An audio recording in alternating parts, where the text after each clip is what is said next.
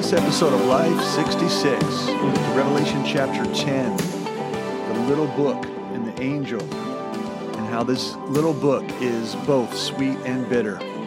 This is Pastor Greg. Glad you joined us today for this study in the book of Revelation. We are have been going through the book chapter by chapter, a little slower in chapter 2 and 3, um, but making our headway through through the rest of the book. Chapter 10 is today's chapter. It's a fascinating look um, at this prophecy that God gives the Apostle John to speak to the world. Now, we've been looking at the judgments so far. We saw the, the uh, seven seals um, in chapter 6 and a little bit in chapter 8. Uh, chapter 8 and 9 with the seven trumpet judgments. We actually saw six of the trumpet judgments. And now there's going to be a little bit of a break between the trumpet judgments and the final seven judgments, the bowl judgments. Um, chapter 10, chapter 11, 12, 13, 14, 15, um, all are a are happened between those two judgment periods, except for the seventh trumpet. We'll see that in chapter 11. But for the most part, there's these multi-chapter break uh, in between the trumpets and the bowls, and then we get into the the final part of the book, uh, or of the vision rather, with the coming of of our Lord. But let's look at chapter 10 of the Revelation. Uh, let me, I'm going to read the entirety of the, of the chapter today. It's, it's a little short, so I think we have time to do that. Uh, let me read it to you. Chapter 10, Revelation. Then I saw another mighty angel coming down from heaven. He was robed in a cloud with a rainbow about his head. His face was like the sun, and his legs were like fiery pillars.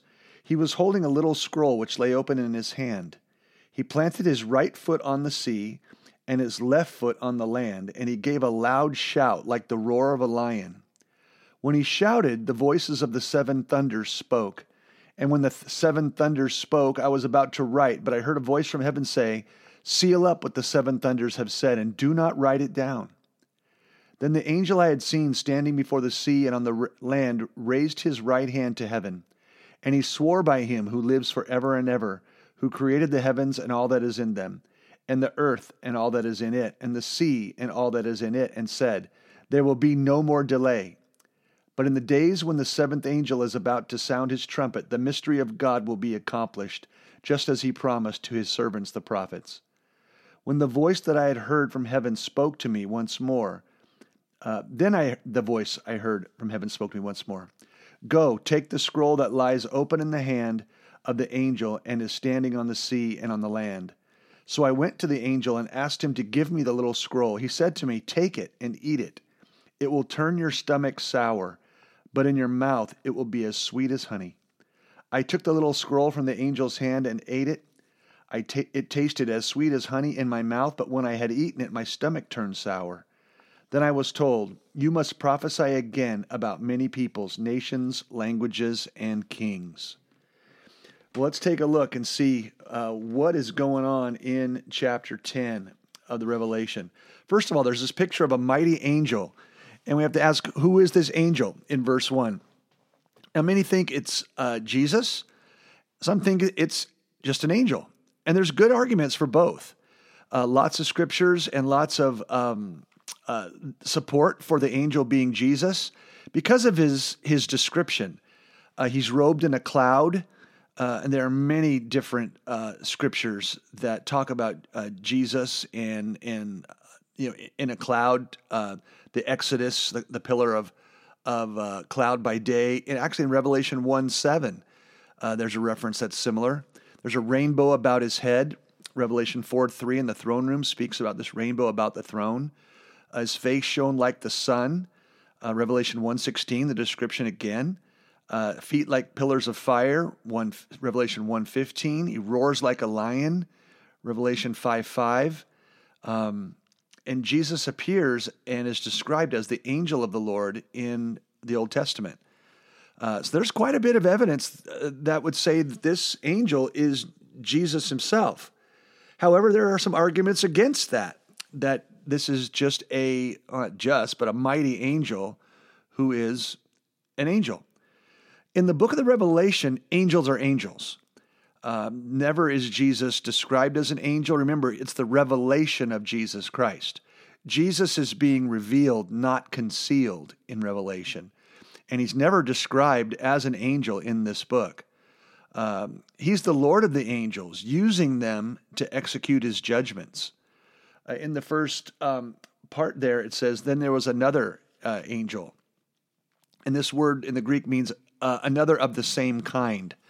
Uh, and there's only one Jesus, but there are many, many angels of similar kinds. Uh, could it be Gabriel? Could it be Michael? I don't know. Uh, my personal view is that this is an angel and not Jesus Christ. Um, but, uh, you know, we will see one day when we see the Lord face to face. Um, the possessions of the angel in verse 2, he has a little book in his hand. And this is different than the seven sealed scroll that we've seen already that has actually been unsealed. Um, the Greek word for, for this book is different than that of a scroll. It's, it's like a little booklet. Um, and what are the contents of this book?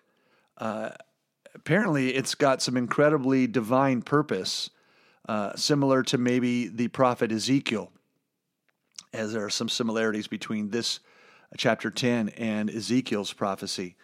Um, but what we know is that the contents of this book are not allowed to be uh, we don't know what they are uh, yet, but we know John must preach them once he's consumed this book. Um, is it the word of God that must be preached before the end, uh, according to verse 11? Again, we can only speculate. Um, so the contents aren't completely clear, but what we know is it's God's word for things that are yet to come. And we're about to see some pretty amazing things uh, that do occur in the rest of the Revelation. There's the position of the angel uh, he's standing with one foot in the sea and one foot on the land. Uh, the position of a conqueror, that he is Lord of all the earth, or rather, he is over all the earth. I won't say Lord because we're establishing that he's an angel, um, but he is in a position of of a conqueror. Remember, we're the tenants of this earth. We don't own it; it doesn't belong to us. He's the landlord. The landlord is coming. And remember back in the New Testament when Jesus spoke parables, um, one specifically in, in, Matthew 21, 33 to 45, uh, this parable of the tenants when uh, there's a landowner, landowner who plants a vineyard and he puts a wall around it, digs a wine press, builds a watchtower, uh, and then he rents the, the vineyard to some farmers and then he goes away.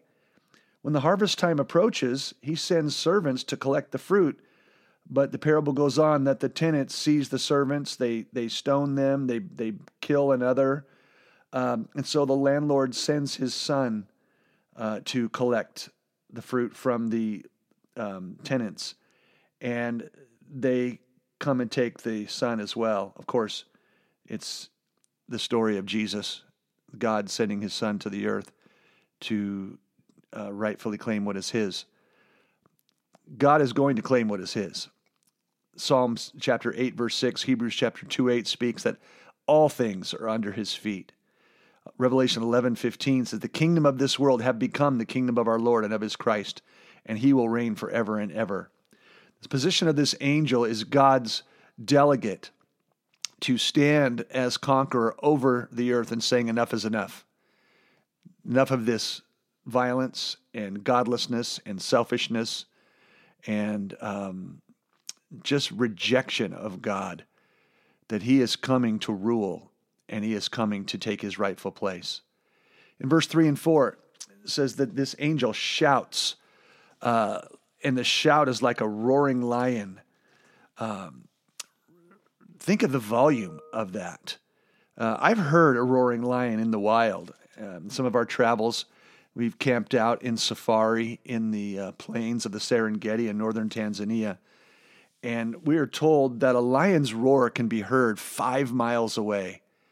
That's just intense. And we've heard those lions roar out there. And the, the, the, the nearness of a, of a roaring lion, or the, the sound of a near roaring lion, is deafening. Uh, but when this angel speaks, it's the sound, uh, or when he spoke, seven thunders speak at, in response to his shouting. Um, this is God's voice. Remember, seven is the number of completion. Uh, it's not perfect, it just means complete. And these voices come from the throne of God. Think of the power. I've heard thunder crackle or lightning crackle and thunder roar in a, in a storm, uh, but I've never heard seven thunders uh, roar at the same time. In John chapter 12, 28 to 29, we hear Jesus' voice sounded like thunder. And every time the thunder is spoken of in the Bible, it's followed by judgment. That God, it's hard to believe, God is roaring from heaven and judgment is coming. I shudder to think of being on the wrong side of that power, being on the wrong side of that finality. When those thunders speak, um, they tell John, or they, excuse me, they, they will not let John write down what is being revealed to him. It says, I was about to write down what I heard. That there's something said by these thunders. Um, and a voice from heaven tells John, don't write it down, or rather, don't reveal it. Uh, actually, it says, no, do not write it down. So he's not allowed to, to even write it. Something is coming that is still a mystery. Everything is revealed in the book of Revelation except for this that this message that John heard from the throne room uh, is not allowed to be, to be written or communicated. Uh, one day we'll know. One day we'll find out. Uh, this is also, I want to take a quick tangent here to those that, that hold to the, the, the idea that in 1 Corinthians 13, it says, when the perfect has come, you know, prophecy will cease, tongues will cease, etc. And there are some that hold that the Bible is the perfect being referred to there.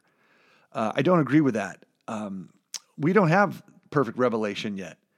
This mystery right here gives us that uh, that answer. There are things that are not revealed. It's the, the Bible we have, it is infallible. It is um, the, the precious, wondrous Word of God. Uh, it is perfect, but it's not the perfect that is being referred to there. And there still are things yet to be revealed that we do not know. Of course, the perfect in 1 Corinthians 13 is Jesus. It talks about we see through a glass darkly, but then face to face. We won't be looking in the Bible face to face when we uh, meet Jesus. We'll be looking at Him face to face. He is the Word uh, who became flesh. Um, so, anyway, quick tangent there to try to bring some clarity that uh, there's a mystery here. In verse 5 and 7, there's the announcement uh, of the mighty angel and of God's authority. It says, The angel raised his right hand and he, he swears an oath to heaven. Um, that very interesting the promises that are exchanged between this angel and the approval of that promise uh, by God as he replies. Um, he swears by God, the creator of the heavens, those in the heavens, the earth, and those in the earth, the sea, and those in it. Remember, Jesus and the Holy Spirit, the Trinity, they're the creator. Uh, Colossians chapter 1 speaks of Jesus uh, being the creator before all things. And so he, he wouldn't necessarily, this goes back to the first part of de- defining whether this angel is Jesus or an angel, but this is another reason. Uh, that Jesus would not swear by the Creator, He is the Creator. And uh, so that's another uh, just tidbit that I think would prove that this person is an angel. Um, and he says, he speaks about the timing of this coming judgment. He says, there's going to be no more delay. Fascinating, isn't it, to think that the seal judgments, the trumpet judgments were horrible. They were the wrath of God being poured out. But there's so much more to come. The final judgment is yet to come. Says there's going to be no more delay. Remember, Jesus is, or God is holding back final judgment that none should be lost. Second Peter chapter 3, 1 through 9 says he's being patient because he wants everyone to come to repentance. Of course, we already know that that won't happen. Uh, narrow is the road that leads to uh, eternal life, but broad is the road that leads to judgment. We know it won't happen where everybody will be saved, but God is being patient, wanting more and more to come. But there's going to be a time when it's up, when the final whistle will blow. And when it does, there's either going to be joy or anguish. Joy for those who have served God and anguish for those who have not. That the prayers of the martyrs from chapter 7 will finally be answered. Uh, history does operate according to a divine plan. There's no one on this earth that determines what happens tomorrow. God alone determines what happens tomorrow. That there will there will be simply an end to time as we know it. That dimension will simply cease to exist and we will we will be with Jesus forever and ever. It's so important that we open our hearts and our mouths to share with others that that this day is coming and it's coming soon.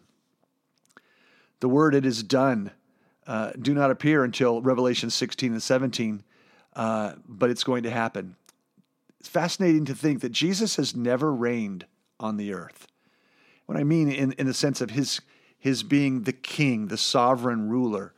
He was here and he dictated um, you know, his plan while he lived on this earth. And the closest he got was when he came in on the, on the donkey uh, from the Mount of Olives uh, before his crucifixion, um, when he allowed himself to be praised as the king. But he's not reigned on the throne. He's about to, though.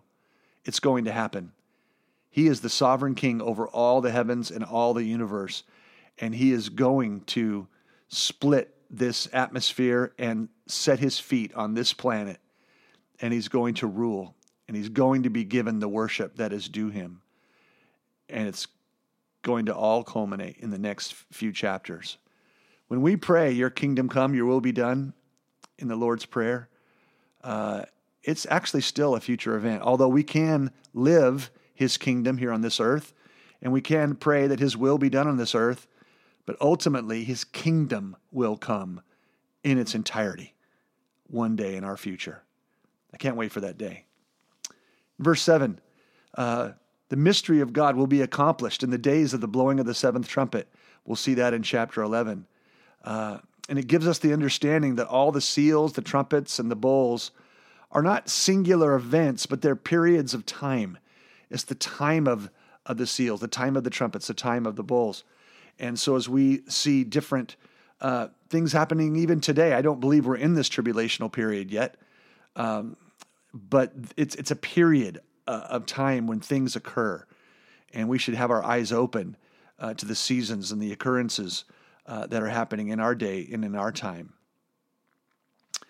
Uh, the application in verse eight through eleven um, that John goes to get this little book, and it's similar to Ezekiel 2 uh, 9 to 3 3, um, receiving this sweetness. And he's told that when he puts the book in his mouth, he has to eat it. Very strange. Take it into himself, is what it's saying. Uh, take it into your into your soul, make it a part of you. And he eats it, and when he does, it's very, very sweet, like like sweet honey. Uh, one time in our backyard, we had bees that made a, a honeycomb, and uh, we had the beekeeper come and, and take the bees away, but he left us the honeycomb, and it was full of natural raw honey, and and we we we prepared it so that we could eat it. There's nothing more sweet and wonderful than that great great raw honey, but it got to his stomach, and it made him sick. It was it was just it just was sickening in his stomach. Um, this picture of of ingesting the word is so important that each of us needs to ingest the Word of God to make it part of us. Psalm 119, 111 says, I have hidden your word in my heart that I might not sin against you. Romans 10, 17, faith comes from hearing and hearing from the Word of God. Hebrews 11:6 without faith it is impossible to please God. That we need this Word, we need the trust of the Word in our life so that we can overcome. Remember, Satan's ultimate strategy was to bring doubt on the Word of God from Genesis chapter 3. And Jesus' resistance to Satan's temptations in Luke 4 and Matthew 4 was that it is written, it is written, it is written, using God's Word to, to make sure that we don't give in to temptation and don't give in to um, the confusion of deception. You can find everything in God's Word and find a promise to help you in every situation. You're dealing with impure thoughts, Philippians 4 7 and 9. Think about what is excellent, noble, praiseworthy, etc. If you have doubt, um, know that He will never leave you or forsake you. If you fear failure, there is now, therefore, no condemnation. Romans 8 1. Uh, you have struggling with your purpose. Jeremiah says, I know the plans I have for you, plans to give you a hope. If you're struggling in your life, uh, Philippians 1 He who began a good work in you is able to complete it.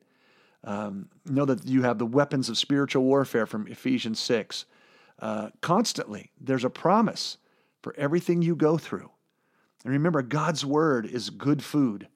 It's the bread of life, Matthew 4 4. Uh, it's the milk to drink, that good sweet milk, 1 Peter 2 2. It's the meat, 1 Corinthians 3. It's honey uh, in your mouth, uh, Psalm 119. Uh, take the word of God into your life, person, and, and, and, and let it find a home inside of you. Well, when John eats this book, he finds that it is sweet and it is bitter. That's just the way God's word works, right? God's testimony to us that it's sweet for us who know the, the Lord. It's sweet in that it changes us for the better. It comforts us. It comforts us. It gives us hope. It gives us um, security and strength. At the same time, there's a bitterness that settles down inside, a bitterness to know that, that there's going to be a lot of life lost, a lot of people who will never, ever surrender to the Lord Jesus Christ. As much as nothing can separate us from the love of God, those who know Him, once that day is done, nothing can bring that person and God back together again. Time is over. And that's a bitter thought. It's a it's a it's a it's a hard thought to think about. But remember, this book of the Revelation should motivate us. Motivate us to witness, to share, to love, to give to people in our lives because the time is short. They might say, well, Pastor Greg, the time has been short for 2,000 years. Well, yeah, that may be true, but the day is closer today than it's ever been. And realize that time is short for a person who has limited time on this earth. We don't know how many years we're going to live. We don't know the day when we'll breathe our last. There's going to be a day when what can be shaken can be will be shaken. It's important for us to set our roots down deep and make sure that we are ministering the truth of Jesus Christ to those that we love to those in the earth.